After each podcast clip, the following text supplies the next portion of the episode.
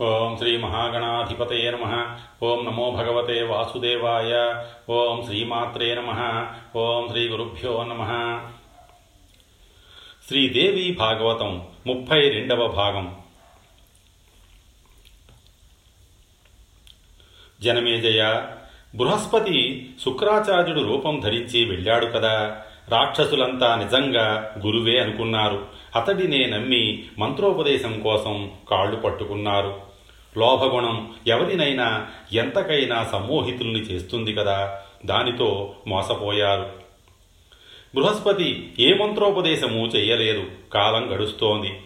జయంతితో సంసారం పదేళ్ళ గడువు ముగింపుకి వచ్చింది. శుక్రాచార్యుడికి శిష్యులు జ్ఞాపకం వచ్చారు. ఆశగా నా రాక కోసం ఎదురుతెన్నులు చూస్తూ ఉంటారు కదా అనుకున్నాడు. వెంటనే వెళ్ళి వాళ్ళను చూడాలి పాపం. భయాతరు భయాతురులై ఇంతకాలం ఎలా గడిపారో? వాళ్ళు నా భక్తులు వాళ్ళకి దేవతల వల్ల భయమనేదే ఇక ఉండకూడదు అనుకున్నాడు. కర్తవ్యం గుర్తుకు వచ్చింది. జయంతితో చెప్పాడు. అందమైన కనులున్న ఓ చిన్నదాన చారులోచనే మన పదేళ్ళ గడువు పూర్తయ్యింది నేను బయలుదేరుతున్నా. నా శిష్యుల్ని చూడాలి. త్వరలోనే తిరిగి వస్తా. నీ దగ్గరికే వస్తా. జయంతి అంగీకరించింది. నీ ఇష్టం వెళ్ళు అంది. ఇక్కడే నీ కోసం ఎదురు చూస్తూ ఉంటా. ధర్మలోపం జరగనివ్వను. నిస్సంకగా వెళ్ళిరా. జయంతి మాటలకు సంతోషించాడు శుక్రుడు. వెంటనే బయలుదేరాడు. హుటాహుటిని శిష్యుల్ని చేరుకున్నాడు. వారిని వారి ప్రక్కన బృహస్పతిని చూశాడు. తన రూపం ధరించి బృహస్పతి తన శిష్యులకు వేదనింద పరాలైన జైన ధర్మాలను ఉపదేశిస్తున్నాడు. రాక్షసులారా మీకు నిజం చెబుతున్నాను హితం చెబుతున్నాను. అహింస పరమోధర్మ అందుకని ఎంతటి ఆకతాయిలనైనా సరే చంపకూడదు.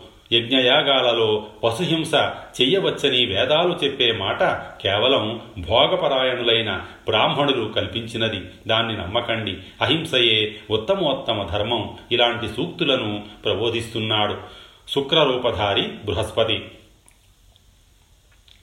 ఆ రూపానికి ఆ ఉపదేశానికి ఆశ్చర్యపోయాడు రాక్షస గురువు ఆ భృగుపుత్రుడు. వీడు దేవగురువు బృహస్పతి నా ప్రథమ శత్రువు నా రూపంలో వచ్చి నా శిష్యులను వంచాడు. చీచీ లోభగుణం ఎంత చెడ్డది ఎంతటి అకృత్యాన్నైనా చేయిస్తుంది. నిజానికి నరకద్వారం ఇదే దీని ప్రేరణకు లొంగి గురువు కూడా పాపచింతాపరుడై అనృతాలు పలుకుతాడు. దేవతలకు గురువై ధర్మశాస్త్ర ప్రవర్తకుడైన బృహస్పతి ఇలా పరరూపధారణ చేసి పరవ్రతారణ పరప్రతారణకు అంటే పరవంచనకు పూనుకున్నాడంటే పాషండ మతాన్ని ప్రబోధిస్తున్నాడంటే లోభంతో మనస్సు కలుషితమైనవాడు ఎంతకైనా దిగజారతాడు ఏమైనా చేస్తాడు అన్నమాటే కదా. వేద ప్రామాణ్యాన్ని అంగీకరించని మతాలను పాషండ మతాలు అంటారు. శైలూషుడిలా అంటే నటుడు. లా నా వేషం ధరించి నా శిష్యుల్నే నమ్మించి వంచాడంటే నన్ను వంచినట్టే అవురా ఎంతటి నేర్పరి.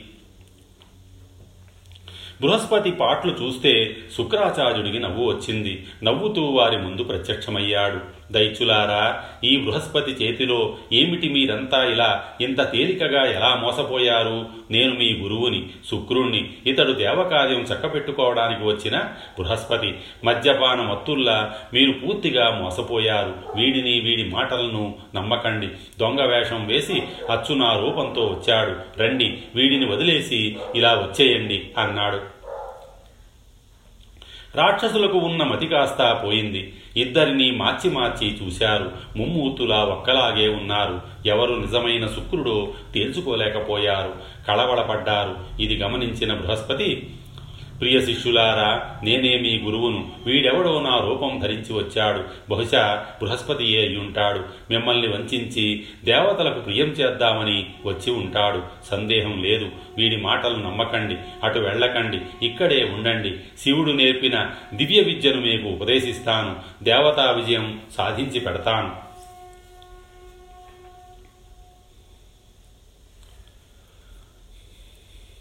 ఈ మాటలనే రాక్షసులు విశ్వసించారు. బృహస్పతినే శుక్రుడనుకున్నారు. గురువుగా అంగీకరించారు. అసలు శుక్రుణ్ణి నకిలీగా తిరస్కరించారు. ఎంత చెప్పినా వినిపించుకోలేరు ఇతడే మా గురువు మా హితుడు ధర్మాత్ముడు మా కోసం వెయ్యేళ్ళు ఘోర తపస్సు చేసిన దయాశాలి. మాకు కనువిప్పు కలిగించి తెలివితేటలు ప్రసాదించిన గురుత్తముడు గడిచిన పదేళ్ళ నుంచి విద్యాబుద్ధులు నేర్పుతున్నాడు. నువ్వు ఎవరివో? కుహనా శుక్రుడివి. మా గురుడవు కాదు. మర్యాదగా వచ్చిన దారినే దయచేయి. లేదంటే తగిన శాస్తి చేస్తాం అని బెదిరించారు దైత్యులంతా ముక్తకంఠంతో. శుక్రాచార్యుడికి ఒళ్ళు మండింది. శపించాడు. మూఢులారా నేనెంత చెప్పినా నిజం తెలుసుకోలేకపోతున్నారు. నా మాట నమ్మడం లేదు. కనుక ఊరు పేరు లేనివారై పరాభవాలు అనుభవింతురుగాక నన్ను తిరస్కరించి అవమానించిన దానికి ఫలం త్వరలోనే అనుభవిస్తారు. అప్పుడు తెలిసి వస్తుంది మీకు ఈ బృహస్పతి చేసిన మోసం. చేసుకున్న వారికి చేసుకున్నంత మహాదేవ అన్నారు. అనుభవించండి అంటూ ఆ భృగుతనయుడు శుక్రాచార్యుడు రుసరుసలాడుతూ వెళ్ళిపోయాడు. బృహస్పతికి ఆనందమే ఆనందం. అయితే అది పైకి కనిపించకుండా నిగ్రహించుకున్నాడు. రాక్షసులను రాక్షస గురువే శపించాడు కనుక ఇక తాను అక్కడ ఉండవలసిన అవసరం లేదనుకున్నాడు. శుక్రరూపం విడిచిపెట్టేసి స్వీయ రూపం ధరించి ఇంద్రలోకానికి వెళ్ళిపోయాడు. దైత్యులు శాపదగ్ధులయ్యారు. ఈవేళ నిరాధారులు. కాబట్టి వెంటనే దండెత్తమని ఇంద్రుడికి సలహా ఇచ్చాడు. ఇంద్రుడు దేవతలు ఆనందంతో గంతులు వేశారు. అందరూ కలిసి ఆలోచించి దండయాత్రకు బయలుదేరారు. విషయాలన్నీ దైత్యులకు తెలిశాయి. నకిలీ గురువును నమ్మి అసలు గురువును అవమానించామే అని దిగులుపడ్డారు. బృహస్పతిని తిట్టుకున్నారు. పైకి మాత్రం శుచిగా ఉంటాడు. లోపలంతా కుళ్ళే దుర్మార్గుడికి అనుకున్నారు. గురువుగారు కోప్పడి శపించి మరీ వెళ్ళిపోయారు. నిజమే అంతగా అవమానించాం. కనుక మనమే వెళ్ళి కాళ్ళ మీద పడి బతిమాలుకుందాం. క్షమాపణలు చెప్పుకుందాం. ప్రసన్నుడు కాకపోడు. ఇంతకన్నా ఈ ఆపత్సమయంలో మరో దారి లేదు అని దైత్యులందరూ ఒక నిర్ణయానికి వచ్చి పెద్దవాడు కదా అని ప్రహ్లాదుణ్ణి ముందుంచుకొని శుక్రాచార్యుని చేరుకున్నారు. వెడుతూనే కాళ్ళ మీద పడ్డారు. లెంపలు వేసుకున్నారు. శుక్రాచార్యుడు మండిపడ్డాడు. క్రోధంతో కళ్ళు ఎర్రబడ్డాయి. మూఢులారా నేను ఎంత చెప్పినా వినిపించుకున్నారు కాదు. బృహస్పతి మాయలో పడిపోయారు. హితం చెబితే చెవికెక్కింది కాదు. నన్ను అవహేళన చేశారు. అందుకు ఫలం వెంటనే లభించింది కదా. అనుభవించండి. ఇక్కడికి ఎందుకు వచ్చారు? వెళ్ళండి. ఆ కపట గురువు దగ్గరకే వెళ్ళండి. ఆ వంచకుడినే శరణు వేడండి. నాకు అలాంటి మాయలు మంత్రాలు తెలియవు. నేను అతడిలా వంచకుణ్ణి కాను కాలేను. శుక్రాచార్యుడు తీవ్ర స్థాయిలో దెప్పుతున్నాడు మాటలు ఈటెల్లా తగులుతున్నాయి. రాక్షసులు మళ్ళీ మళ్ళీ పాదాభివందనాలు చేస్తున్నారే తప్ప ఏమీ పలకడానికి నోళ్ళు రావడం లేదు. ఒక ప్రక్క సిగ్గు ఒక పక్కన అవమానం ఒక ప్రక్కన భయం ఉక్కిరిబిక్కిరవుతున్నారు పరిస్థితిని అర్థం చేసుకున్న ప్రహ్లాదుడు రెండడుగులు ముందుకు వేసి గురుడి పాదాలకు సాగిలి మ్రొక్కాడు వినయంగా అభ్యర్థించాడు. భార్గవ భయాతురులై వచ్చిన శిష్యులను ఇంతకన్నా నొప్పించడం భావ్యం కాదు. వీళ్ళు నీకు హితులు. కొడుకుల్లాంటి వారు చేసిన తప్పిదానికి వేసిన శిక్ష చాలు.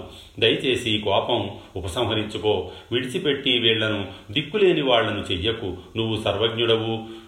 నీకు నేను చెప్పదగిన వాణ్ణి కాను. మంత్రసాధన కోసమని నువ్వు కైలాసానికి వెళ్ళాక ఒక దుష్టుడు ఒక దుర్మార్గుడు ఒక నటుడు నీ రూపంలో వచ్చి అచ్చం నీలాగానే పలుకుతూ ఇచ్చకాలు చెప్పి మమ్మల్ని అందరినీ వంశించాడు ఈ మహామోసాన్ని తెలుసుకోలేక నీ పట్ల అనుచితంగా ప్రవర్తించాం కించపరిచాం. ఇది తెలియక చేసిన అపరాధమే తప్ప తెలిసి చేసింది కాదు. ప్రమాదవశాత్తు జరిగే ఇటువంటి అపరాధాలకు నీ వంటి శాంత స్వభావులు ఆగ్రహోదగ్రులు కావడం సమంజసమా చెప్పు. మా మనస్సులలో ఉన్నది నువ్వే. అందుకే నీ రూపంలో వచ్చి వంశించాడు బృహస్పతి. వెయ్యేళ్ళ గడువు దాటిపోవడము అతడు నీ రూపంలో రావడము కారణంగా మేమంతా మోసపోయాం. లేకపోతే అంత తేలికగా బుట్టలో పడతామా? ఒక్కసారి ప్రశాంతంగా ఆలోచించు. పోనీ నా మాటలు నమ్మవద్దు. నీ తపశక్తితో చూడు. మా అంతరంగాలు తెలుసుకో. నీ వంటి సాధు పురుషులు క్షణకోపనులని పెద్దలు చెబుతున్నారు. నీరు సహజంగా చల్లగా ఉంటుంది. అగ్ని సంపర్కంతో వేడెక్కుతుంది. కా దాన్ని తొలగిస్తే వెంటనే తిరిగి చల్లబడుతుంది. క్రోధాగ్నిని తొలగించు. సహజ శీతలత్వాన్ని తిరిగి పొందు. సర్వానర్థాలకు క్రోధమే కారణమని నీ వంటి పండితులు చెప్పగా విన్నాను. దయచేసి క్రోధం విడిచిపెట్టు. దిక్కులేక కష్టాల పాలైన మమ్మల్ని చేపట్టు.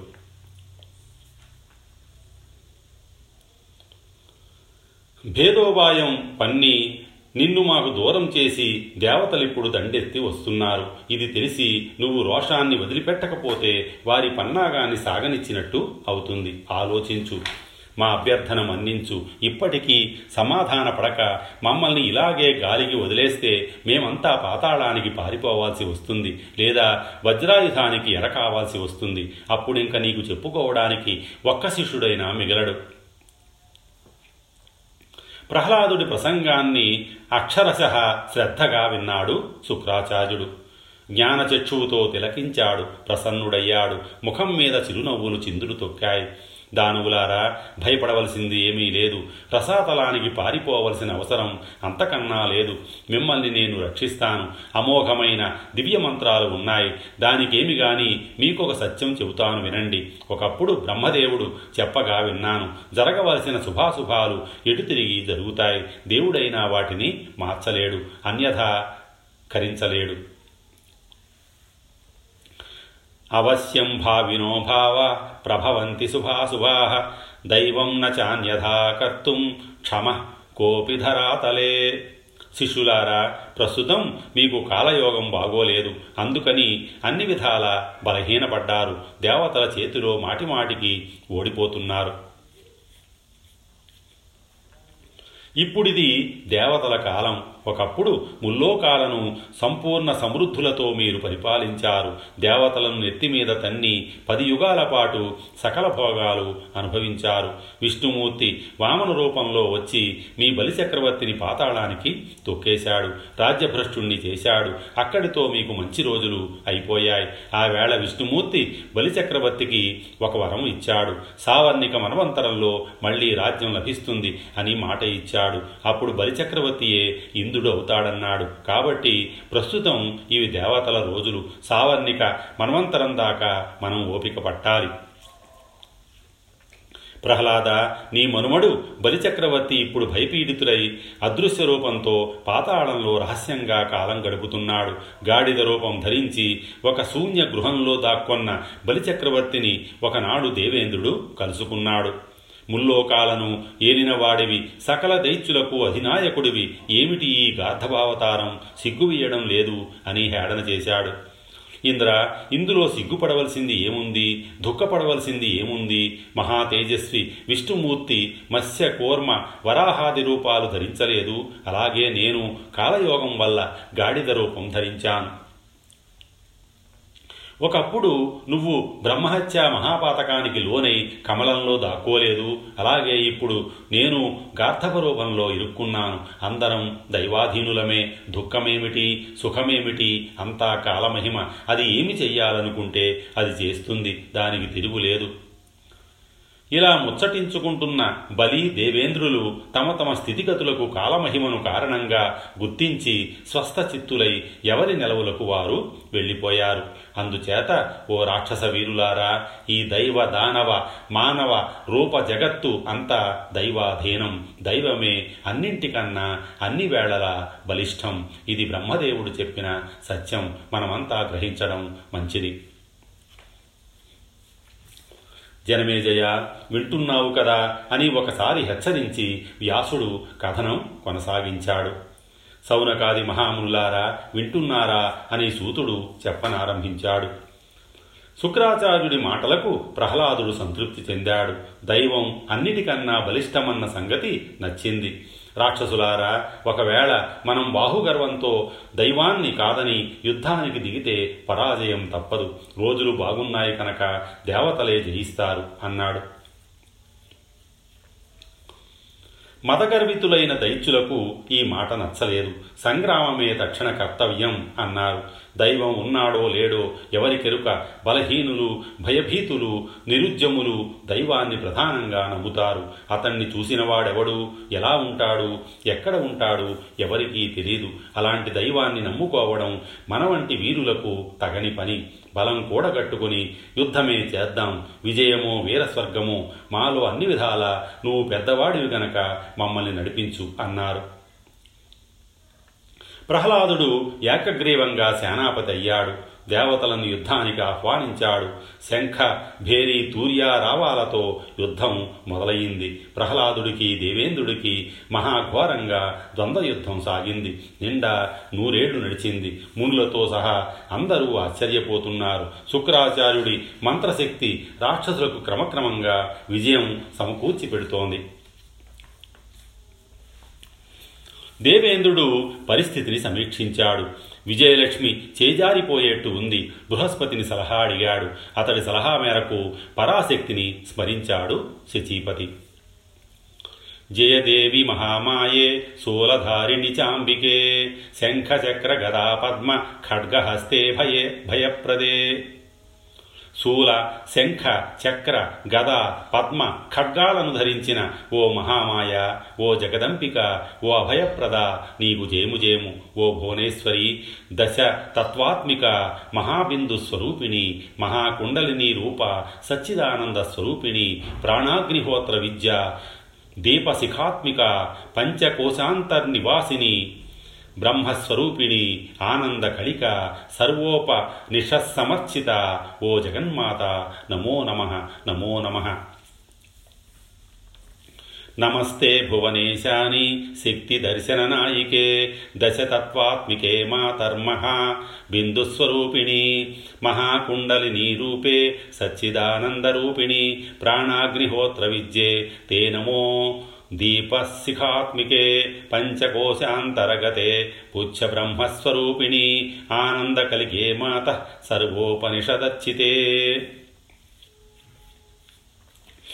అమ్మ ప్రసన్నురాలివై మమ్మల్ని కాపాడు దైత్యుల చేతిలో ఓడిపోబోతున్నాం. రక్షించు జయం కలిగించు. నువ్వే మాకు దిక్కు. మా దుఃఖాలను తొలగించే సామర్థ్యం నీకే ఉంది. నువ్వు సర్వశక్తి సంయుక్తవు. నిన్ను ధ్యానించే వారికి నిరంతరము సుఖాలే. ధ్యానించని వారికి నిరంతరము దుఃఖాలే. మోక్షార్థులు నిన్ను ధ్యానించి బంధ విముక్తులై సంసార సాగరాన్ని తేలికగా దాటుతున్నారు. భక్తులను సంరక్షిస్తావనేది నీకున్న ఏకైక కీర్తి. విశ్వ సంరక్షణ కోసమే నీ ఉన్నది ఎంతటి ఆత్తినైనా చిటికలో తొలగించగల ప్రతాపం నీది. కాలస్వరూపిణివై ఈ సమస్త సృష్టిని నువ్వు క్షణంలో ఉపసంహరిస్తావు. నీ దివ్య చరితం తెలుసున్నవాడెవడూ లేడు.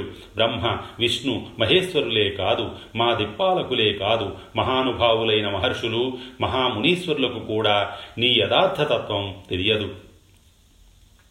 నిగమాగమాలకే అందదు. అంటే ఇక నాబోటి మందబుద్ధుల మాట చెప్పాలా? धन्यास्तयेव तव भक्तिपरामहान्तः।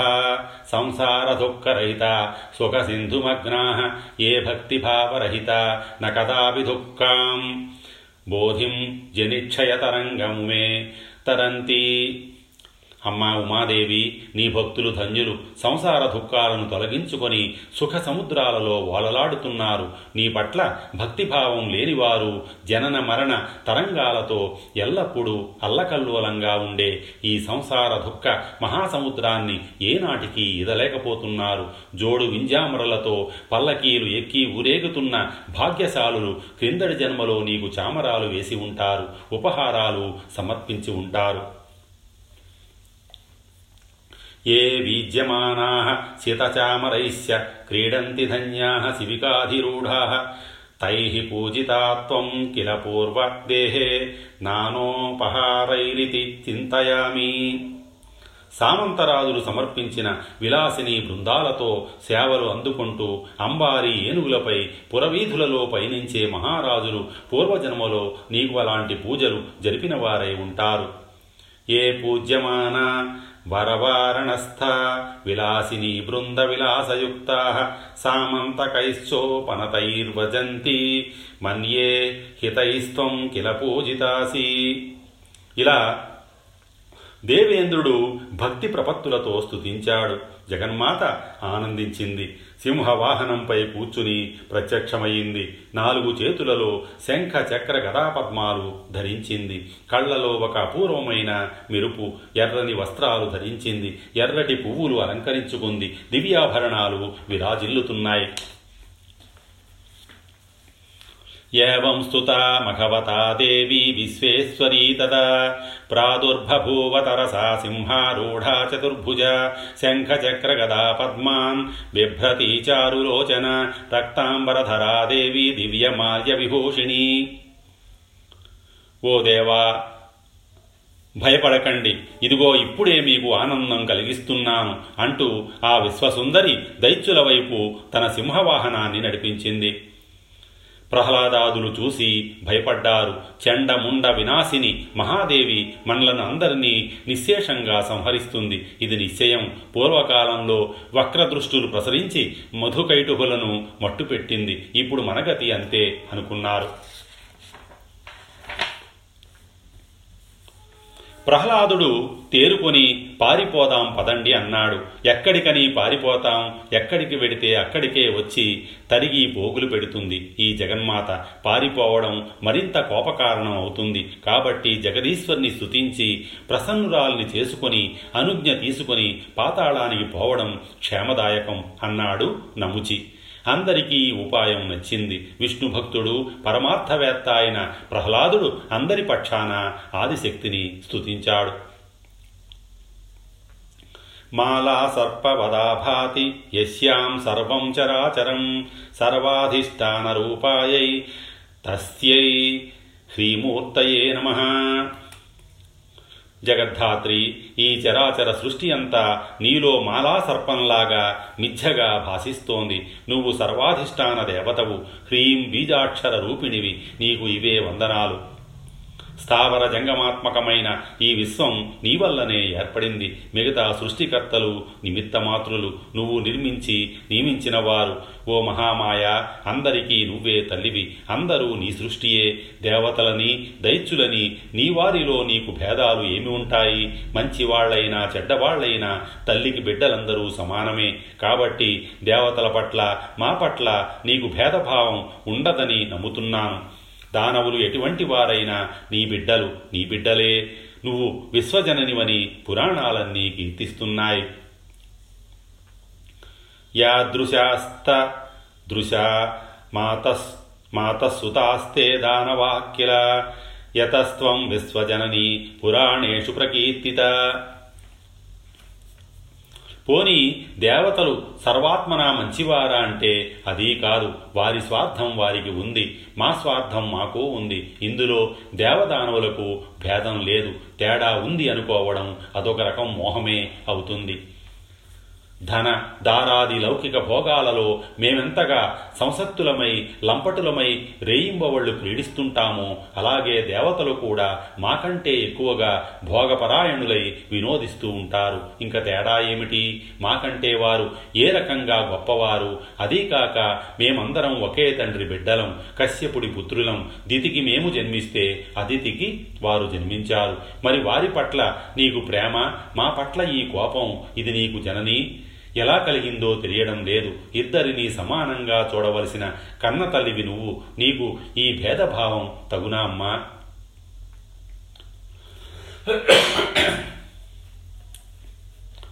నీ సృష్టి త్రిగుణాత్మకం కదా. గుణాలలో ఉన్న భేదం గుణులలోనూ ఉంటుంది కదా. ఇంతకు మించి సురాసురులకు భేదం ఏముంది?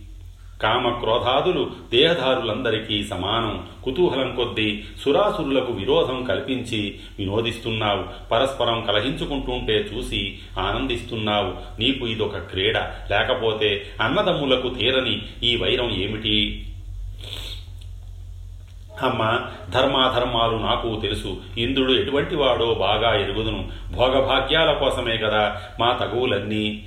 జగదీశ్వరి ఈ ప్రపంచాన్ని శాసించే ఏకైక శక్తివి నువ్వు నిన్ను కాదని ఎవడూ ఏమీ చెయ్యలేడు. అలనాడు క్షీర సముద్ర మథన సమయంలో అమృతాన్ని మణిరత్నాలను పంచిపెడుతూ విష్ణుమూర్తి ఈ భేదభావ బీజాలను నాటాడు. అతడు నీ సృష్టియే. ఈ ప్రపంచాన్ని పాలించమని బాధ్యత అప్పగించావు. స్వయంగా లోపపడి లక్ష్మీదేవిని గ్రహించాడు. లాభపడ్డాడు. ఐరావతం ఇంద్రుడికి సమర్పించాడు. కల్పవృక్షాన్ని కామధేనువును ఉచ్చైశ్రవాన్ని తన వారికే పంపకం పెట్టాడు. ఇంతగా అన్యాయం చేసే దేవతలే సజ్జనులయ్యారు. ఒక్కసారి నిష్పాక్షికంగా ధర్మం ఆలోచించు. దైత్యులకు ఎంత అన్యాయం జరిగిందో ఎంత అవమానం జరిగిందో నీకే తెలుస్తుంది. కన్న తల్లివి నువ్వే కాదంటే నేనింక ఎవరితో చెప్పుకోను? ఎవరి ముందు నా గోడు వెళ్ళబోసుకోను? అమ్మా అసలు ధర్మం అనేది ఎక్కడైనా ఉందంటావా? ఏది ధర్మం? ఏది కార్యం? ఎవడు సజ్జనుడు? వీటి విషయంలో అందరికీ ఆమోదయోగ్యమైన నిర్ణయాలు నిర్వచనాలు ఏమైనా ఉన్నాయంటావా? తార్కికులు యుక్తివాదం మీద ఆధారపడతారు. వేద విధులు విధివాదం మీద నిలబడతారు. ఈ విశ్వం సకర్తృకమని అకర్తృకమని పరస్పరం వాదించుకుంటూ ఉంటారు. కర్త ఉన్నట్టయితే ఈ విశాల ప్రపంచంలో ఇన్ని వైరుధ్యాలు ఏమిటి? ఏక కర్తృకమైన ఏకకర్మలో భేదభావం పొసగదు కదా? వేదాలలో ఏకవాక్యత లేదు వేద విధులలో ఏకాభిప్రాయం లేదు శాస్త్రాలలో లేదు శాస్త్రవేత్తలలోనూ లేదు. అంతటా స్వార్థపరత్వమే స్ఫుటంగా కనబడుతోంది. నా బోటివాడికి నిస్పృహ కాక మరింకేం మిగులుతుంది? పోని వ్యక్తుల ప్రవర్తనను చూసి అది ఆదర్శంగా తీసుకుందామంటే అది ఇంకా ఘోరంగా ఉంది. గురుపత్ని అని తెలిసి తెలిసి చంద్రుడు బలవంతంగా అపహరించాడు. ధర్మాధర్మాలు తెలిసే ఇంద్రుడు గౌతముడి భార్యను ఆక్రమించాడు. బృహస్పతి తన సోదరుడి ఇల్లాలిని పూర్ణ గర్భవతిని బలాత్కరంగా భోగించాడు. ఇంక నా మనుమడు బలిచక్రవర్తికి జరిగిన అన్యాయం ఇంత అంతా కాదు. సత్యవ్రత పరాయణుడై వందల యజ్ఞాలు చేశాడు. దానగుణానికి పెట్టింది పేరు శాంత స్వభావుడు సర్వజ్ఞుడు సర్వపూజితుడు మహాసూరుడు. అలాంటి నా పౌత్రుణ్ణి విష్ణుమూర్తి వామన రూపంలో వచ్చి వంశించాడు నిర్దాక్షిణ్యంగా రాజ్యమంతా అపహరించి అధపాతాళానికి తొక్కివేశాడు. ఇన్ని అకృత్యాలు అధర్మాలు అన్యాయాలు చేసినప్పటికీ లోకులు వారినే ధర్మపరులు అంటున్నారు. వందిమాగధులై కీర్తిస్తున్నారు. అమ్మా జగన్మాతవు కనుక నీ ముందు నా ఆవేదన వెల్లడించుకున్నాను. ఇక నీ ఇష్టం ఏమి చెయ్యాలనుకుంటే అది చెయ్యి. దానవులం మొత్తంగా నిన్ను శరణు అంటున్నాం. రక్షిస్తావో శిక్షిస్తావో నీ ఇష్టం. ఏవం జ్ఞాత్వా జగన్మాత యదేచ్ఛసి తథా కురు. శరణ దానవాः సర్వే జహివా రక్షవా పునః. ప్రహ్లాదుడి ఆక్రోశాన్ని జగదీశ్వరి అర్థం చేసుకుంది. కరుణామయ కనుక ప్రసన్నురాలయ్యింది ప్రహ్లాద మీ దానవులంతా పాతాళానికి వెళ్ళిపోండి. అక్కడ స్వేచ్ఛగా నివసించండి. నిర్భయంగా జీవించండి. మంచి రోజుల కోసం ప్రతీక్షించండి. అన్ని శుభాశుభాలకు కారణం కాలమే కదా వైరాగ్య భావన ఉన్నవారికి ఎక్కడ ఉన్నా ఎప్పుడు సుఖమే. లోభచిత్తులకు ముల్లోకాలు చేతికి వచ్చిన సుఖం ఉండదు. ఏ ఫలాలు సంతృప్తినివ్వవు అంచేత ఈ భూభాగాన్ని విడిచిపెట్టి రసాతలానికి వెళ్ళండి. ఇది నా ఆజ్ఞ. నిష్కల్మషంగా జీవయాత్ర సాగించండి. దానవులు జగన్మాతకు శిరసు వంచి నమస్కరించారు. పాతాళానికి పయనమయ్యారు. ఆది పరాశక్తి అంతర్ధానం చెందింది. దేవతలు తమ లోకానికి వెళ్ళిపోయారు. అప్పటి నుంచి దేవదానవులు శత్రుత్వం విడిచిపెట్టి ఎవరి బతుకులు వారు బతుకుతున్నారు? ఈ కథను విన్నా చదివినా దుఃఖాలు తొలగిపోతాయి. ఉత్తమగతులు లభిస్తాయి. స్వస్తి శ్రీ ఉమామహేశ్వర పరబ్రహ్మార్పణమస్తు.